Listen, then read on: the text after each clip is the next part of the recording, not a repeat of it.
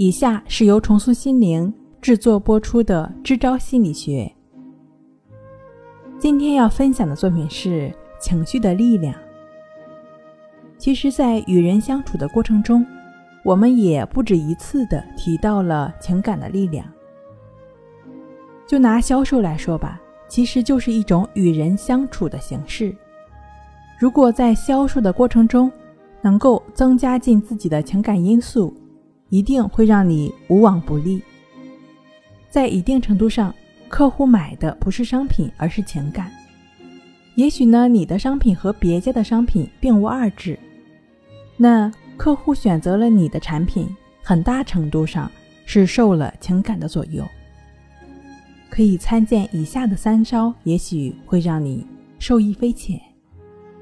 第一，以情动人，把客户呢当做朋友。跟他们拉拉家常，像好朋友一样嘘寒问暖，而不是第一时间就开始公事公办的推销商品。当然了，这种所谓的情一定不是虚情假意，一定是发自内心的真诚的情。二，情义无价，情感的作用是无价的，与你的客户成为知己，就好比与其成了永久的协议。就算这笔生意不成，收获一个值得交往的朋友也是一桩美事嘛。三，礼轻情意重，可以通过一些比如你当地的特产，来代表对这个客户或朋友的馈赠。这样的礼物呢，作为增进和联系交流的纽带，也未尝不可。